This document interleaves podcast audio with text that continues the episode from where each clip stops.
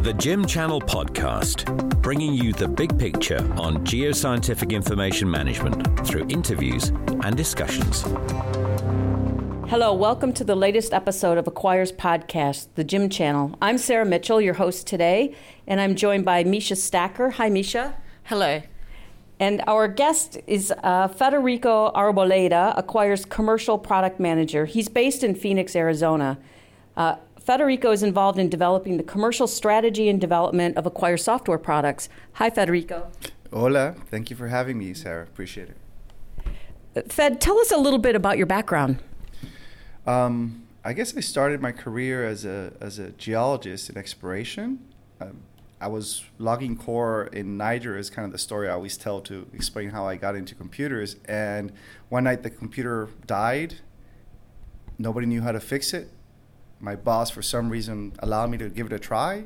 I fixed it, and since that day, I became a computer geologist, if that's such a thing.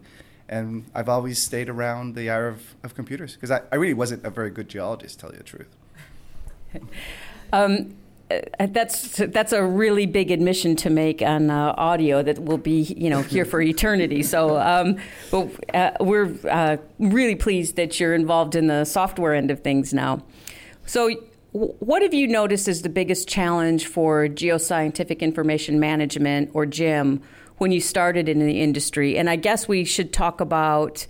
Uh, you can address that either from when you started in the industry as a geologist or when you got into it from a software computer perspective. So, what what what were your original observations about GIM? I guess GIM didn't exist when I started, and the difficulty to create a new concept is the education, right? So we had to go through a period of explaining why Excel wasn't a database in the early days. And that's a very different conversation to what, what we do today. So now it's not about why can't I use Excel, it's about what GIM solution do I actually opt for.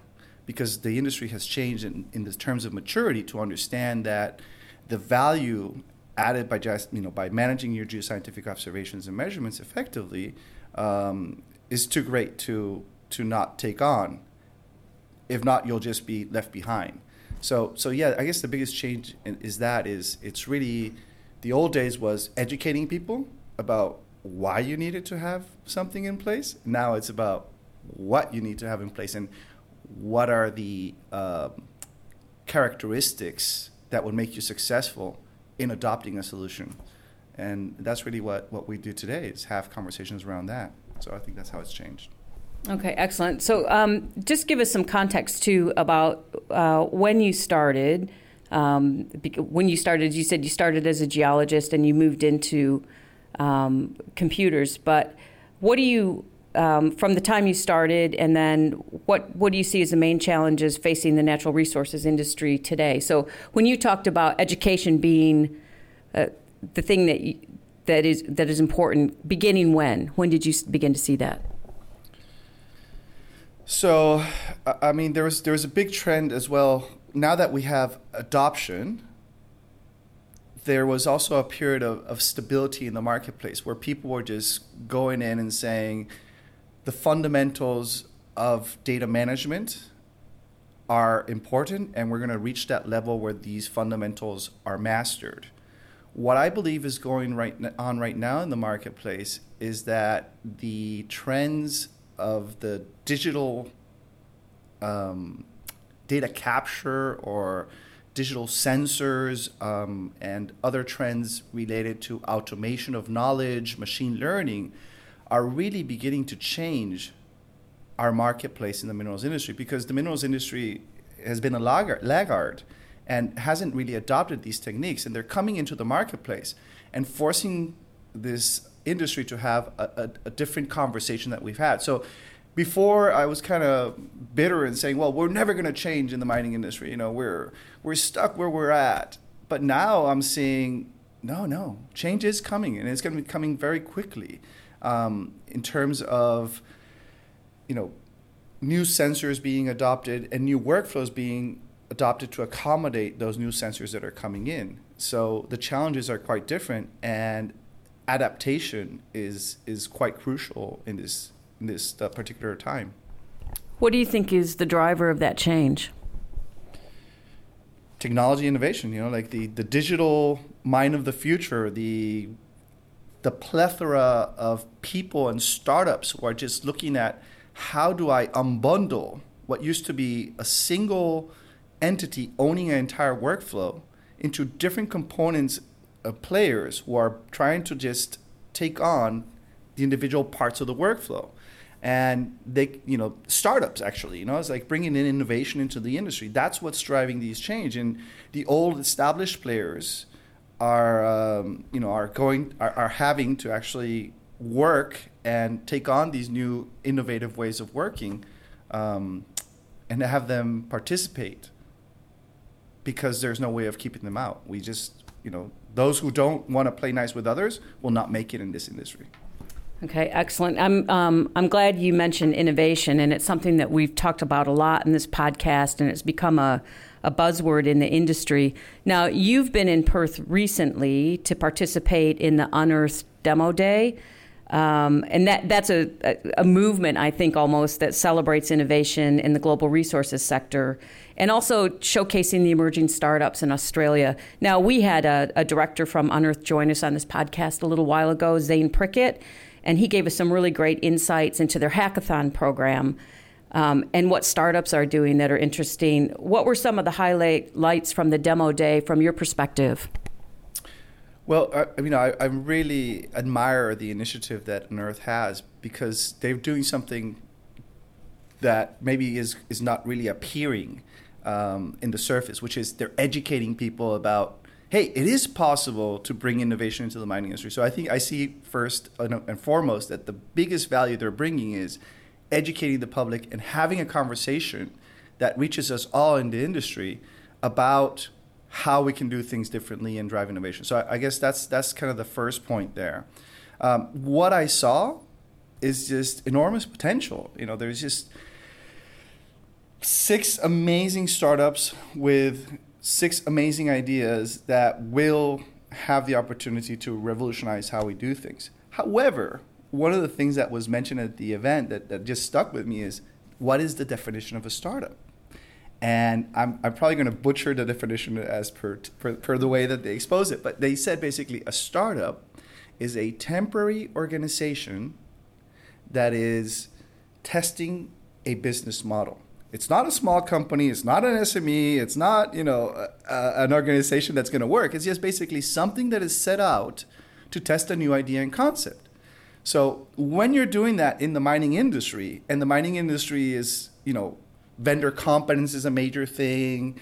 Um, the the cycle to sell into any site is about six years to a month. So when you have these contrasting initiatives, something that's basically trying to test the business model, and the mining industry here not able to receive it, then that's also a conversation that, that I'm really interested in seeing how it's going to play out. And what Unearth is doing is that they're forcing the mining industry to educate themselves about startups and this ecosystem and how it could really give them a competitive advantage. And the mining industry is listening. If you go to you know, all the majors, they have – departments of innovation with you know, with budgets of in the millions of dollars and they're using those budgets very wisely to tackle some of these initiatives but the big challenge is how do you make that ecosystem part of the entire ecosystem uh, uh, you know or, uh, system and and uh, have it add value so that's Excellent. It sounds like it was a really interesting uh, event. Now, I, I, I want to go back uh, to get some perspective from you a little bit on the global mining industry. Now, you've been you've lived in different places around the world. You're based in North America, in the U.S., but you do a lot of travel to South America as well. Um, are you seeing some of these challenges we've talked about um, today across the industry, or are they global challenges, or are do you see do you see the problems and the um, issues that miners are dealing with different in different regions? Yeah, it was it was really fascinating this downturn because what what I saw happening was it kind of hit Australia first, but South America was doing going going great I mean, for the for the first two years in Australia, South America was still going very strong, and North America, kind of like, never was affected. They were just continuously to run. And I think what happened is that at the last downturn in North America, they cut to the level that they were producing very efficiently, and they didn't ramp up. And so basically, what happened is that it allowed them to remain stable and investment remained stable during this downturn. And there's still been a lot of activity in North America, in my opinion. Um, in Australia, I think that, on the contrary, when there was the upswing, there was just an enormous amount of pressure on the prices of the people and uh, commodities used to produce, uh, you know, to produce whatever gold or, or iron ore, and therefore we had to cut and then the, the dip was, was, was way bigger. And why South America, I think, is being affected now is is really associated to to the copper price. That's really what what began to affect it. Um, yeah, so so I guess those those are kind of some of the observations that, that I can make with respect to what I saw globally. Excellent. Now we're seeing that. Um, especially with the downturn in South America, the Australian Institute of Geoscientists published an article that showed employment prospects for geoscientists have been improving gradually between June and September of this year, 2016. Um, do you think things are improving in Australia, or is the impact that we're seeing in other regions going to affect a global market? I mean, is copper going to have a knock on effect into Australia, or do you think that the uh, mining industry is, is getting smarter and there'll be more on an even keel? Um, this this downturn, I think, as well, the upswing is really being driven by one commodity price. Where everybody's seeing it is in gold, right? Like gold right now is everyone is drilling, everybody's investing, and there's a lot of potential there. Um, and, and I guess iron ore is now coming up, but because the investment was so big in iron ore, I just don't see that upswing coming out in that major commodity, which is Australia's major export or uh, one of the major exports. Um, but gold is pushing. So anything that's gold in Australia, I think, is what's driving that that upswing and worldwide. Um, terms of, of the unemployment, yeah, I've been looking at those numbers as well from the from the IAG, and those are very encouraging because it's a, it's a trend, it's a consistent trend rather than a blip, and so it does look like things are going to be on the upswing. Now, the big question is, will we this time learn? Right, like, are we going to go on the upswing? rehire everyone at you know three hundred thousand dollars salaries and then suffer the consequences in three years when we can't support those costs. That's the fundamental question. So hopefully, with innovation, with these new initiatives that we have in innovation, we'll be smart enough that we won't have to bring in that many people at that many sal- those high salaries that are unsustainable, but rather we can actually begin to balance that with uh, just efficiencies in the processes and um, yeah, driving efficiencies. So, given all that, Fed, how do you think geos- why do you think geoscientific information management is important, and why why uh, what can it do to help miners? Well, the fundamental observations and measurements, the single source of the truth that geoscientific information management is managing, is the basis for all this innovation and efficiencies to be driven without the fundamental data, then you can't do anything of the anything else, right? So it's the fundamental building block that is going to enable big data analysis, machine learning, you know, all these efficiencies that we're actually trying to drive. You need this consolidated, validated, single source of the truth. And if you haven't been on this journey to adopt GIM and you aren't prepared for this, then you won't be able to get on that bandwagon. I mean, I, I, I, remember talking to customers that basically say, oh, yeah, yeah, we have this, this consultant, they're coming in, they're going to be aggregating our data so we can mine it and get wonderful insights that are going to drive productivity in our operations. They try to do it, a million and a half dollars later, can't do it because the data was bad. The raw observations and measurements were bad, so those insights are basically, you know, not valid. And the old familiar saying of, you know, trash in, trash out, I guess, remains a reality even in today. Is there a case to be made for investing in something like GIM and GIM technology, even in a downturn? Oh, absolutely. I mean, even the downturn is where you should be actually preparing yourself because you know the cyclic nature of the industry, right? You know it's going to go up again. You know that people are going to need the commodity. So the right time to invest is during the low cycle where you have the headspace to actually prepare everything. When the upturn is going, you're just going crazy and you don't have time to think about these things. Um, I, I, I, just recently saw the, the, commodity price for, for a company called Teck Cominco.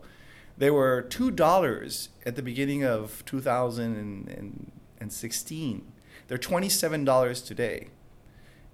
And I looked at that when it was $2 and I basically said, you know, it's obvious that this investment is a very prudent investment because – people are going to need you know these commodities and this is a company that's positioned itself within the mining industry and is very very relevant so i just can't understand how a company would be like that would be valued at two dollars and fair enough you know like you could see that it was obvious um, that that trend came back. So again you know and, and i think that's what they were doing. They were investing during that period and make sure make sure that their fundamentals were right and when you know the commodity prices started to go up they were able to harness those those fundamentals that they put in place. Okay. Um, just to let's do a little bit of blue sky thinking now. What what do you think the industry will look like in ten years from now? Especially if we keep on this trend of innovation and the big the majors are starting to put money behind innovation. Startups are starting to get a little bit of a um, uh, traction within the organization. So what what do you what do you see happening in ten years, or what would you like to see happen in ten years? I think that the ecosystem will change where instead of one single player owning the entire value chain, where they, you know, you have the material movement system and the GIM and the mine planning system and the environmental system all owned by a single entity, it's actually going to unbundle. So instead of bundling, I think what we're going to see is an unbundling of the industry of going to best in breed systems, where the GIMs are going to be independent of the general mine planning systems, which are going to be independent of the other systems in the mine operations. But what's going to have the transformation that's going to happen is that connectivity and um, I guess protocols for communication are going to be enabled so all these best of breed technologies can actually talk to each other in that 10 year future.